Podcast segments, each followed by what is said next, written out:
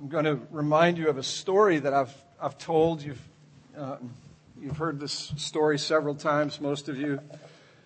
And um, I don't even have to tell you the whole story for you to sort of connect the dots. It's the story that I tell about my youngest daughter, Annie, who skinned her knees on our driveway uh, when she was six years old. And as I was carrying her into the house to put some, some ointment on her knees and to bandage up her knees, she looked up at me with these big sad eyes and said, Daddy, if Adam hadn't sinned, this wouldn't have happened. Well, this text that we're reading this morning is the proof text for that story. We're diving into what I've suggested to you is right at the center of what Paul is arguing for as he talks about the gospel. So Let's begin together reading Romans chapter 5 and beginning at verse 12, and we're going to read uh, through to verse 21. Therefore, just as sin came into the world through one man and death through sin, and so death spread to all men because all sinned. For sin indeed was in the world before the law was given, but sin is not counted where there is no law. Yet death reigned from Adam to Moses, even over those whose sinning was not like the transgression of Adam, who was a type of the one who was to come. But the free gift is not like the trespass, for if many died through one man's trespass, much more have the grace of God and the free gift by the grace of that one man, Jesus Christ, abounded for many. And the free gift is not like the result of that one man's sin, for the judgment following one trespass brought condemnation, but the free gift following many trespasses brought justification. If because of one man's trespass death reigned through that one man, much more will those who receive the abundance of grace and the free gift of righteousness reign in life through the one man, Jesus Christ. Therefore, as one trespass led to condemnation for all men, so one act of righteousness leads to justification and life for all men. Whereas by the one man's disobedience, the many were made sinners, so by the one man's obedience, the many will be made righteous. Now the law came in to increase the trespass, but where sin increased, grace abounded all the more, so that as sin reigned in death, grace might also reign through righteousness, leading to eternal life through Jesus Christ, our Lord. Let's pray together. Lord, we need your help. There is so much in this passage. Um, and we, at least I do, I confess to you that my, my little brain gets twisted around in trying to read through this passage and understand exactly what's going on. So please grant us all, uh, all of us, your presence and your help as we seek to understand the riches of your word. We pray in Jesus' name. Amen. You may be seated. There is a ton of detail in this passage that we're going to make an attempt to make sense of um, in the next couple of weeks. But really, in order to begin to get some handles on the the particulars, it's a good idea, I think, for us to get some handles on the on the general thing that's going on here in this passage. And I've I've said to you that this passage is at the center of what Paul is arguing for as he talks about the gospel, as he argues uh, for the gospel, as he presents the gospel to these to these folks in Rome who were meeting in houses and, and who are brand new Christians, uh, many of whom are Jews who have embraced Jesus as, as, the Messiah, but many of them are Gentiles and they're, they're hearing this letter read and, and they're, they're, they're trying to understand the Apostle Paul just as you and I are trying to understand the Apostle Paul. And I ought to just sort of make this observation. I made it with our inquirers class this morning. Um, we, we can't give in to the to the temptation that's just a pretty pervasive temptation for us, it seems to me, uh, in our culture today, and, and specifically, frankly, in the church culture. I mean, I'm, I'm troubled by this. I mean, I'm, I can't help but be troubled by it, but it's the temptation to kind of cave into or give into what somebody calls the KISS method. The KISS approach to preaching, the KISS approach to doing church, the KISS approach to coming to the Bible. It's the keep it simple, stupid approach. And if anything gets too complicated or too hard, we say, well, that's too complicated and too hard, and it's just, we're not going to mess with that.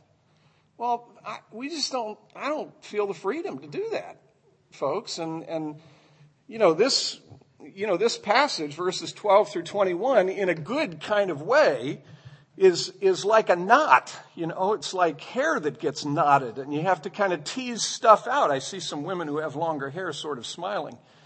You know, it's, you have to tease this stuff out. We have to remember that everything that is here in this book, these 66 books, that is one book with this one main theme and this one central character, creation, fall, redemption, consummation, the theme of redemption, Jesus the main character. This whole book is given to God's people for God's, for their good. It's given for our good. And some of it's tough. Some of it we really have to work at to understand. And this is one of those passages that's really difficult to understand, really difficult to sort of tease out the meaning of. But that's what we want to do over the next couple of weeks. And in order to do that, I want to kind of put this thing in its context. I want us to see what it is that Paul is doing here, and then we can dive into the particulars. And again, what Paul is talking about is the gospel. He's talking about the great good news. The wonderful, great good news. That's what he talks about beginning in the first verses in Romans chapter 1. Um, and, and if you think back to, to the earlier part of this chapter, whatever it is about the gospel, whatever it is about this good news, it is something that elicits a response of joy and rejoicing from people. Okay? I mean, that's a test, I think, at one level. You know, it's a sort of a test of whether I'm, I'm kind of beginning to get what's going on here. Does it, you know, does it create a really good kind of quiver in my liver? does it create a, a kind of a, a, a happiness, a sense of, hopefulness, a sense of assurance and, and, and joy in my heart as I think about these things and reflect upon these things. Three times in these first couple of paragraphs, in the first 11 verses, Paul uses the word rejoice. Uh, rejoice. We rejoice about stuff. What do we rejoice in? We rejoice in hope of the glory of God because we've been justified. You see, there's a hope that comes because of my justification, because I'm declared innocent and righteous and accepted by God and reconciled to Him, all of this stuff. And, and that hope is the day is coming when I'll be conformed to the image of Jesus. I'll be like Him. That's good. I'll be done with me. You know what I mean? And I'll have the real me and the true me, the, the me that will be more human and more real and more alive than I have ever been. That's the hope, the hope of glory. And he says we rejoice in our sufferings because of that hope. I can even rejoice in the midst of sufferings because what do sufferings do? They deepen my hope.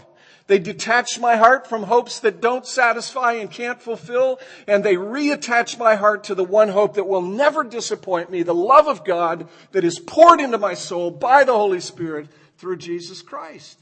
I rejoice in my sufferings because God is increasing and deepening my hope. And ultimately, I rejoice in God Himself. I rejoice in God Himself. I rejoice in the great giver, not just the gifts and the blessings that He gives.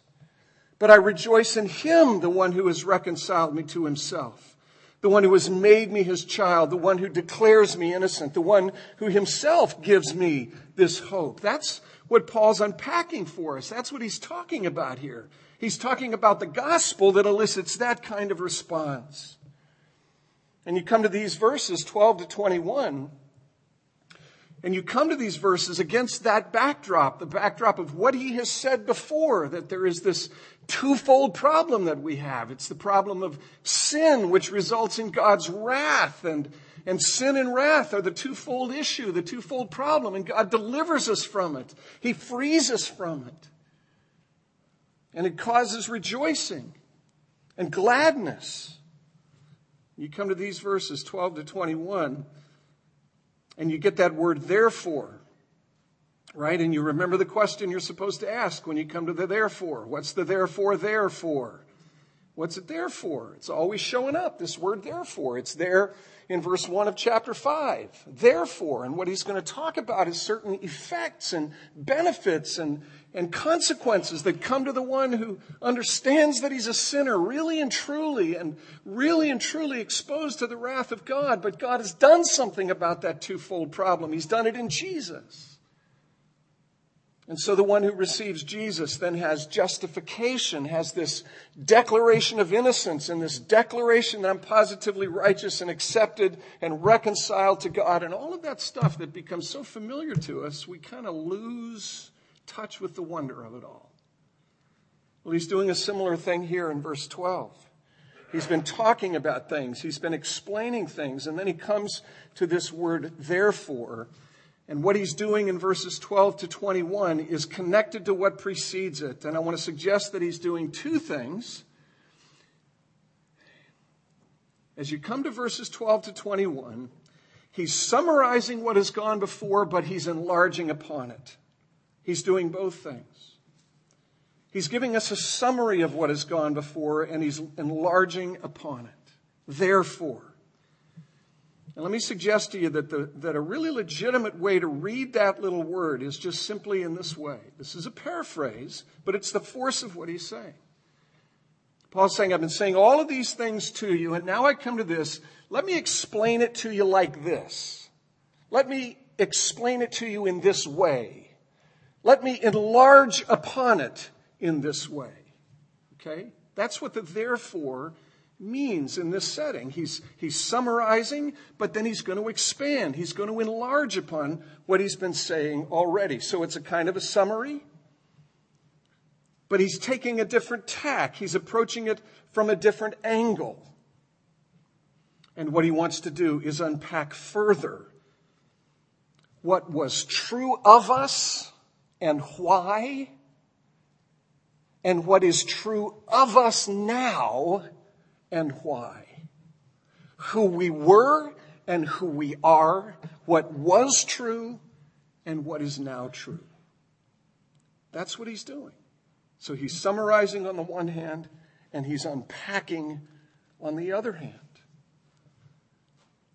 And what he's giving us in this passage is further elaboration, further context for understanding this twofold problem that we've referred to the problem of sin, the problem of wrath, how it came to be a problem, and how God in Christ, in his grace and mercy and love, has provided a way of escape from that problem the problem of sin and the problem of wrath. And again, where he's going with this, in this passage and through the rest of this book, where he's going with this is to his great conclusion at the end of chapter 8.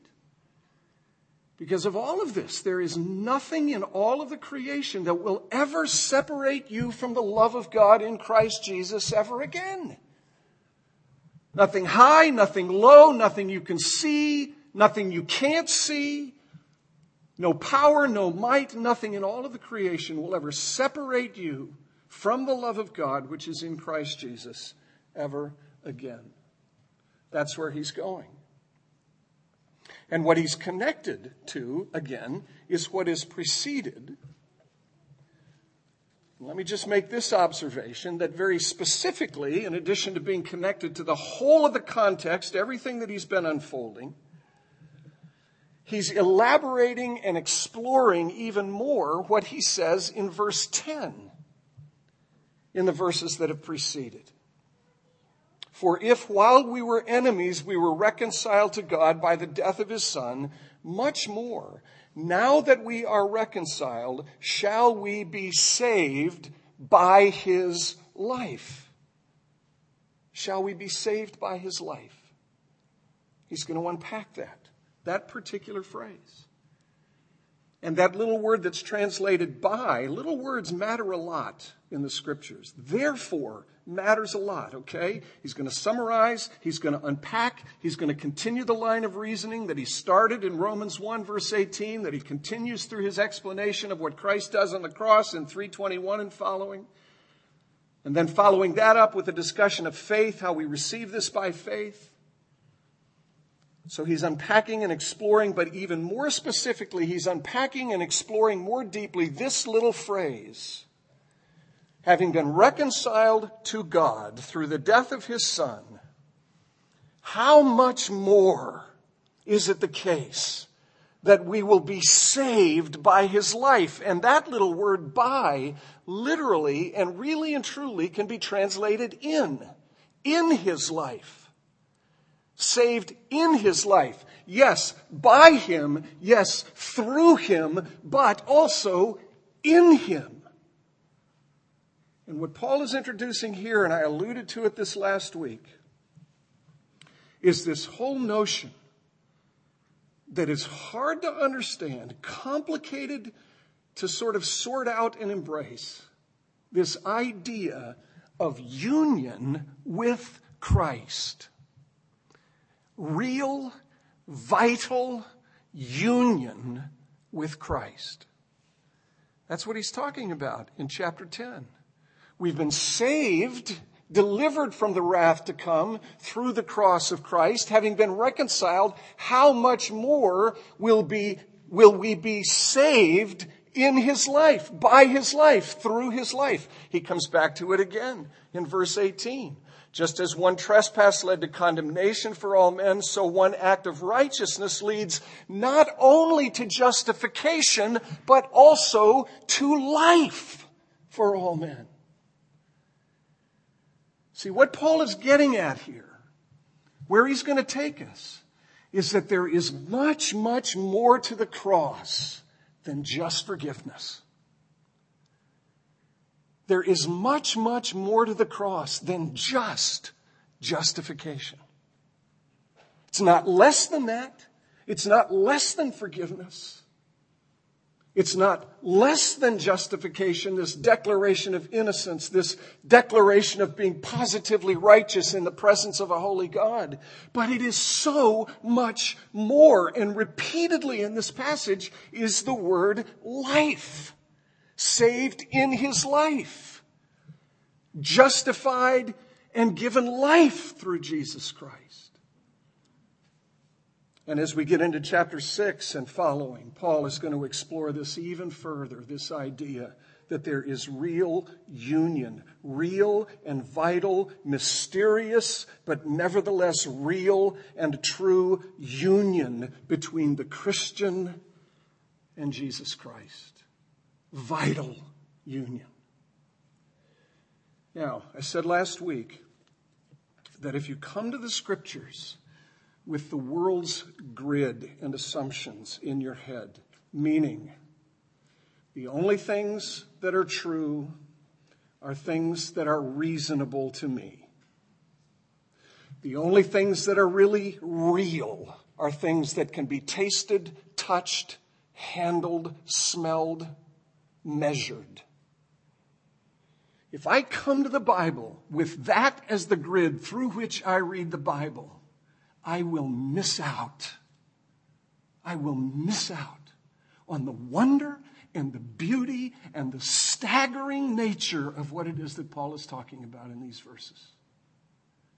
Because as I said to you last week, what Paul is going to go on to say is that everything that is true of Jesus Christ touching his humanity is true of you. Everything that is true of Jesus Christ touching his humanity is true of you. You can read through 6, 7, and 8, and you can find the passages for yourself. Just look for them. Was Jesus dead? So were you. Was Jesus buried? So were you. Was Jesus raised? So were you. Is Jesus alive? So are you. Does Jesus reign in glory? So do you. Now, if you come at that with the rationalism and empiricism of the modern world, because that's what we're talking about, give you the technical philosophical terms rationalism and empiricism. Rationalism says, what is true is what I can understand. Empiricism says what is real is what I can measure. You can't measure these things, folks. And if we come at these things with that grid, with those assumptions, we are going to miss out on the riches, the comfort, the joy, the blessedness, the hope, the peace that the Apostle Paul, that God through the Apostle Paul wants to communicate to us. What Paul is introducing in verse 10, then unpacking even more in verses 12 through 21, is the reality of this real and vital union that exists between Jesus Christ and his church. So that whatever is true of Jesus touching his humanity is true of his church. And there's great hope in that. So what he does as he comes to this passage is make this contrast, this comparison. He sets up this comparison between Adam and Jesus. And he sets this up to expand our understanding of what God has done and is doing and will do for us in Jesus Christ. And here's the bottom line something dreadful happened, and it happened because of Adam. And if Adam hadn't sinned, the rest of it wouldn't have happened. But something remarkable and astounding and simply stunning has happened as well. And it is what God has done in the second Adam, Jesus Christ. We were in the realm of Adam. We were in union with Adam. We are now in the realm of Jesus Christ. We are now in union with Jesus Christ, in the sphere of Jesus Christ. Paul says in Colossians 1, he has transferred you from the kingdom of darkness into the kingdom of his beloved Son. And to press this home and to capture this reality, he uses this contrast, this comparison between Adam and Jesus Christ. And there are three things here quickly. Again, this is just sketching the outline. We've looked at the word therefore, we've looked at this critical word in, and now we're going to look at this critical person, Adam. And there are three things that we need to see here. First, that Adam is a real historical person. Second, Adam is the head of the race. Adam is the head of the race. And third, Adam is the bad apple who spoiled and despoiled the whole barrel. Adam is the bad apple who spoiled and despoiled the whole barrel. First, Adam is an historical person. This is clearly what Paul understands. He clearly sees Adam as a real historical person. He sees his sin, his act of disobedience, as a real and historical event. You see this in verse 12, where he refers to Adam as the one man through whom sin came into the world. The word translated came is a very strong word. It's a military word. It's a word that conveys notions of making an assault. Sin made an assault on the world through the disobedience, through the sin of Adam. Verse 14, Paul says, Death reigned from Adam to Moses. Here, Adam is connected to Moses, another real and true and historical person. He speaks of them in the same way. There's no asterisk next to Adam's name, no footnote that directs you to the bottom where you read at the bottom of the page, read in this way. Adam is a mythical feature, figure. Adam is uh, an imagined uh, character. Adam is, is a theological idea, whereas Moses is a real and true historical. But you don't see that in the text. Moses and Adam are treated in exactly the same way. Verse 14, Paul says as well, Adam is a type of the one who is to come. One of the wonderful things that you, that you really rightly should do as you read your Old Testaments is play the game. Where's Waldo? Right? You grandparents and parents, you had these books that you gave either to your kids or your grandkids, you know, the Where's Waldo things, and there are these pictures, and you're always looking for Waldo. And uh, well, you should read your Old Testament that way, except you're not looking for Waldo, you're looking for Jesus. That's typology. It's seeing in a type something that prefigures its fulfillment, which is Jesus. You see it in obvious ways in the prophet, the priest, and the king in the midst of Israel. You see it in obvious ways in the sacrificial system throughout the Old Testament. We know that all of that stuff points to Jesus, but the typology is wonderfully subtle in some other ways. You see it in the story of Naaman. Some of you have been reading Counterfeit Gods, and you know the story of Naaman, the leper. Uh, and you know the story of the little girl who is an Israelite who is kidnapped and taken to Assyria She's weak. She's helpless. She has nothing to commend herself to anybody. She has nothing at all about her or in her that would suggest that she would ever be able to have access to Naaman, who is the most powerful person in the whole of Assyria. He's the commander of the king's armies. He's second only to the king. But somehow this little, weak, frail, and helpless Jewish girl gives to Naaman this mighty man with the great resume the word of hope that he needs, that his resume can never give him. There's a prophet in Israel, and he can take care of your problem. And both the little girl and the prophet are types of the Christ who would come, who is weak and helpless and frail, born in obscurity, who has nothing to commend himself to anybody, any power figure, has no resume or any of the rest. But he comes in weakness and helplessness with a message of hope, and he is the prophet in Israel who preaches that word of hope to those in need. Typology is wonderfully apparent all over the Old Testament. And Paul says that Adam is a type of the one who is to come. There is the first Adam and there is the second Adam. And we learn a lot about the second Adam by looking at the first Adam.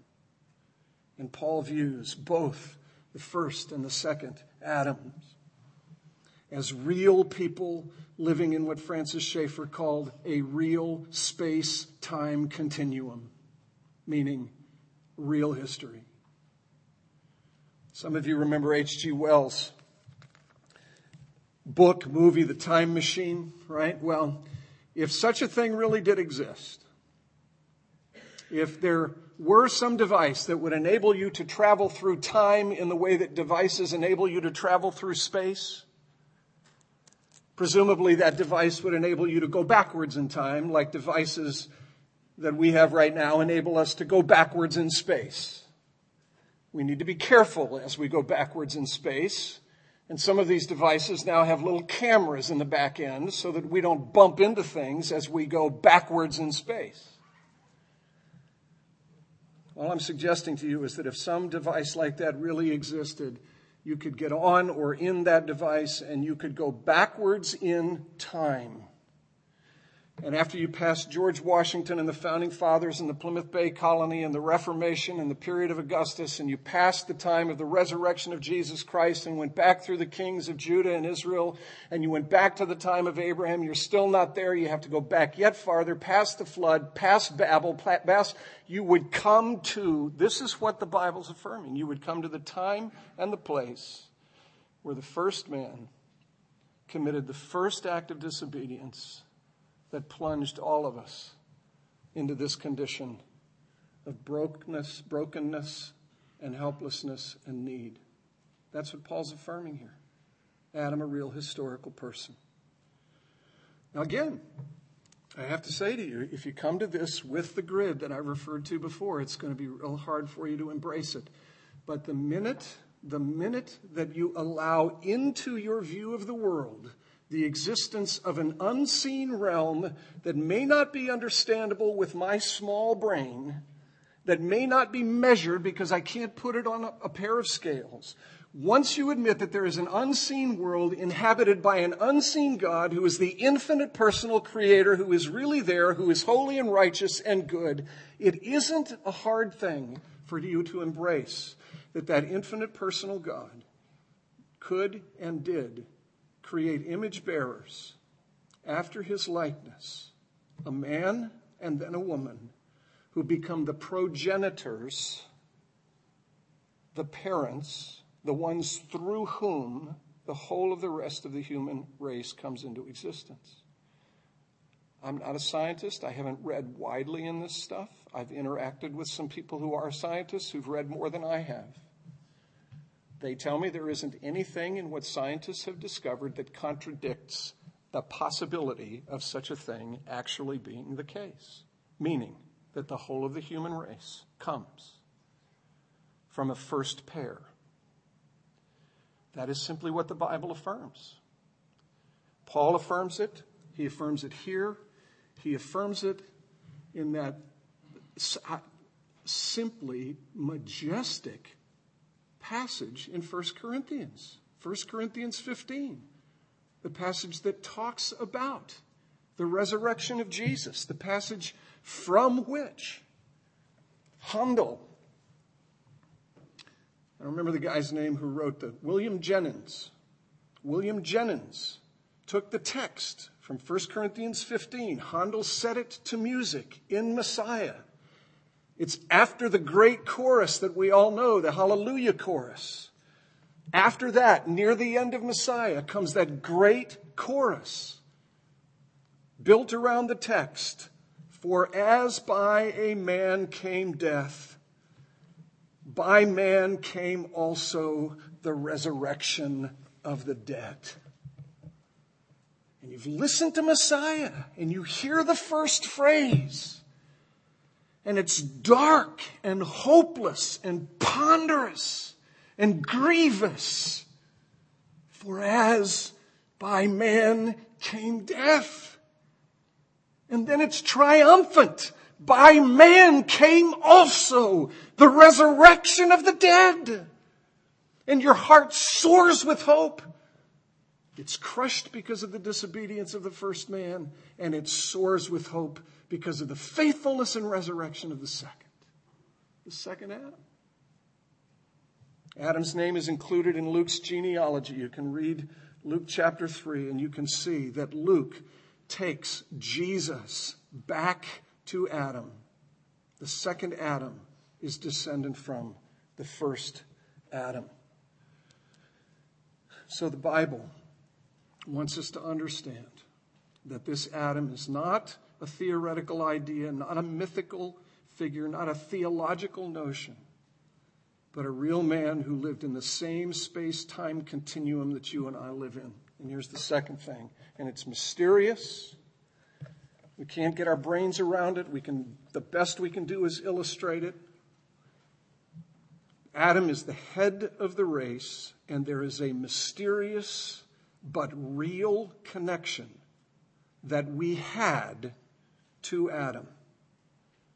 We were, in some real but incomprehensible sense, vitally united to Adam in his act of disobedience and in the death that flowed from that initial act of disobedience. That's a hard thing to get our minds around, particularly when it comes to American kinds of folks who are so very individualistic that the idea of being connected and response connected to and responsible for something that somebody did in the past, we don't like that. And we don't see ourselves corporately. But the Bible does. The Bible sees us as individuals, but the Bible also sees us corporately. It's what John Murray in his commentary refers to as the idea of singularity and plurality. It, it's one and the same, and you try to illustrate it, and it's hard to do it, but the Trinity is an illustration of it. Singularity and plurality, one God who exists in three per- persons. There is a vital and real union among the persons of the Godhead, and yet they are one God. I can't, said this to the class this morning, I can't get to the bottom of the pool on that one. My little brain can't wrap itself around something like that, and this is very similar. Paul is saying, and he says it in verse 12 just as sin came into the world through one man and death through sin, so death spread to all men because all sinned. Somehow, the, our sin is inextricably connected, tied up, wrapped up in Adam's sin. Somehow, Adam's sin involves us in its consequences. So, there is a real and vital union between us and Adam, which lays the foundation for our understanding of the real and vital union that now exists between us and Jesus Christ. And I think we can get some glimpses of it. The Trinity is one, marriage is another. A man shall leave his father and mother, and the two shall become one flesh. Some real, mysterious, deep, and vital union between two people who become one. I think we see it in our experience. This last Friday night, I had the opportunity to be at the refuge to do a Q&A with the folks who are living there. And one of the things that was asked about was, well, you know, here's this, this young girl, and I, I want to be careful because I don't want to you know, disclose identities or anything like that, but it was so tender. I mean, here's this young girl. I don't know how long she's been a Christian, but she clearly understands the gospel and has embraced it. And there are clearly people in her network of relationships who are not Christians. And the real and vital connection that she has to these people causes her to weep when she contemplates that one of these people or a particular person might not ever come to faith in Christ. And it causes her to weep. It breaks her heart. You see, there's something, I mean, they're different, and yet there's something real and vital. I think mothers experience this. They know their babies are babies. They know those babies are different and separate, and yet there's some sort of wonderful union that exists between a mother and her unborn child that guys don't get. Guys don't get. But you listen to women talk about this thing, and it is mysterious and wonderful. Here's another illustration the Chilean miners. The Chilean miners, I mean, they're individual men, 33 guys down in a hole. But they're connected to families, and families have these vigils and they pray up on the surface. 2,000 feet above ground. But it isn't just families, it's a company. And it isn't just a company, but it's a nation. And it isn't just a nation, it's a billion people who are watching what's going on, hoping, wondering, are these guys going to come out alive? You see, individuals in a whole, but somehow vitally connected to people whose names and faces they'll never see, never know. By the way, just for the record, CNN ABC, NBC, CBS, Fox, and any other news outlet, whether domestic or international, these news outlets don't cover.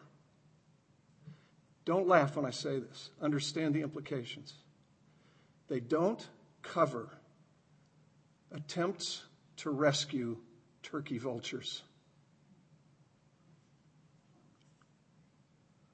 You understand why? Because there's a difference. There is a difference between a human being and a turkey vulture, and everybody deep in his or her bones knows it. And the whole world watches because there is some sense of real and vital connection to 33 miners in a hole. And we wonder if they're going to come out alive. And the difference is that those 33 men were created by the infinite personal God who is really there. and assigned them a dignity and a value different from everything else in the whole of the creation. And we feel a sense of connection to them. 69 days. And when they came out, wasn't it like a resurrection? So I don't know how this works exactly, but there is a real and vital communion and connection that we have to Adam, and we suffer the consequences of his disobedience, and from his disobedience, the results have flowed down across the whole of human history, and they touch each of us today. And that's the third thing Adam, a real historical person who lived a real and true life, with whom we have some real, vital union and connection, committed an act of disobedience, and the one bad apple has spoiled and despoiled the whole barrel, the whole of humankind. That's what Paul sets up here and where he's taking us after he lays this groundwork. And we'll look at it a little bit more in detail. We'll look exactly at, at the consequences of the disobedience of Adam. We'll look at this in a little bit more detail next week. But where Paul is going with this is simply to the place where he shouts, where he says as loudly as he can, as forthrightly as he can, is that God has sent a second Adam and that in Christ God is doing something about this. He is doing something about this. And in Jesus Christ, I have more than forgiveness. In Jesus Christ, if I look at verse 17, I have begun to reign in life in and through him. Now, that's hard to get our brains around. But, folks, that is the hope of the gospel. That rather than reigning in death because of Jesus Christ, we have begun to reign in life. And across the days of your life and into all eternity, the realities of that life which is yours and which you have begun to experience if you are in Christ, that life is only going to grow and flourish and expand and deepen and be enlarged for all eternity. Here's your second assignment, and I'll close with this. Your second assignment this week is to read C.S. Lewis' The Last Battle and get to the end of the book where C.S. Lewis says, after it becomes a reality to Lucy and Peter and Edmund and Susan that they really are dead, that there really was a car crash, and they really did die. Aslan says to Peter and Susan and Edmund and Lucy, this is the first chapter of the story that will never end, which only gets better and better as each chapter unfolds. That is where Paul is taking us in this passage. Let's pray together. Lord Jesus Christ, open these terribly small minds and hearts of ours, open them up by your Spirit so that in the days to come, you pour more and more and more of the realities and riches of the gospel deep, deep, deep within us. We pray in Jesus' name. Amen. I invite you to stand and we'll sing number 164. I hope there's something in your heart that is inclining you and disposing you to sing.